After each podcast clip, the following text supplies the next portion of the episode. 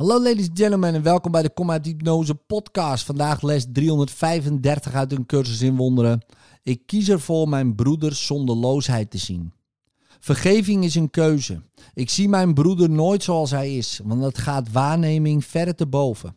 Wat ik in hem zie is slechts wat ik wens te zien, omdat het staat voor wat ik wil dat de waarheid is.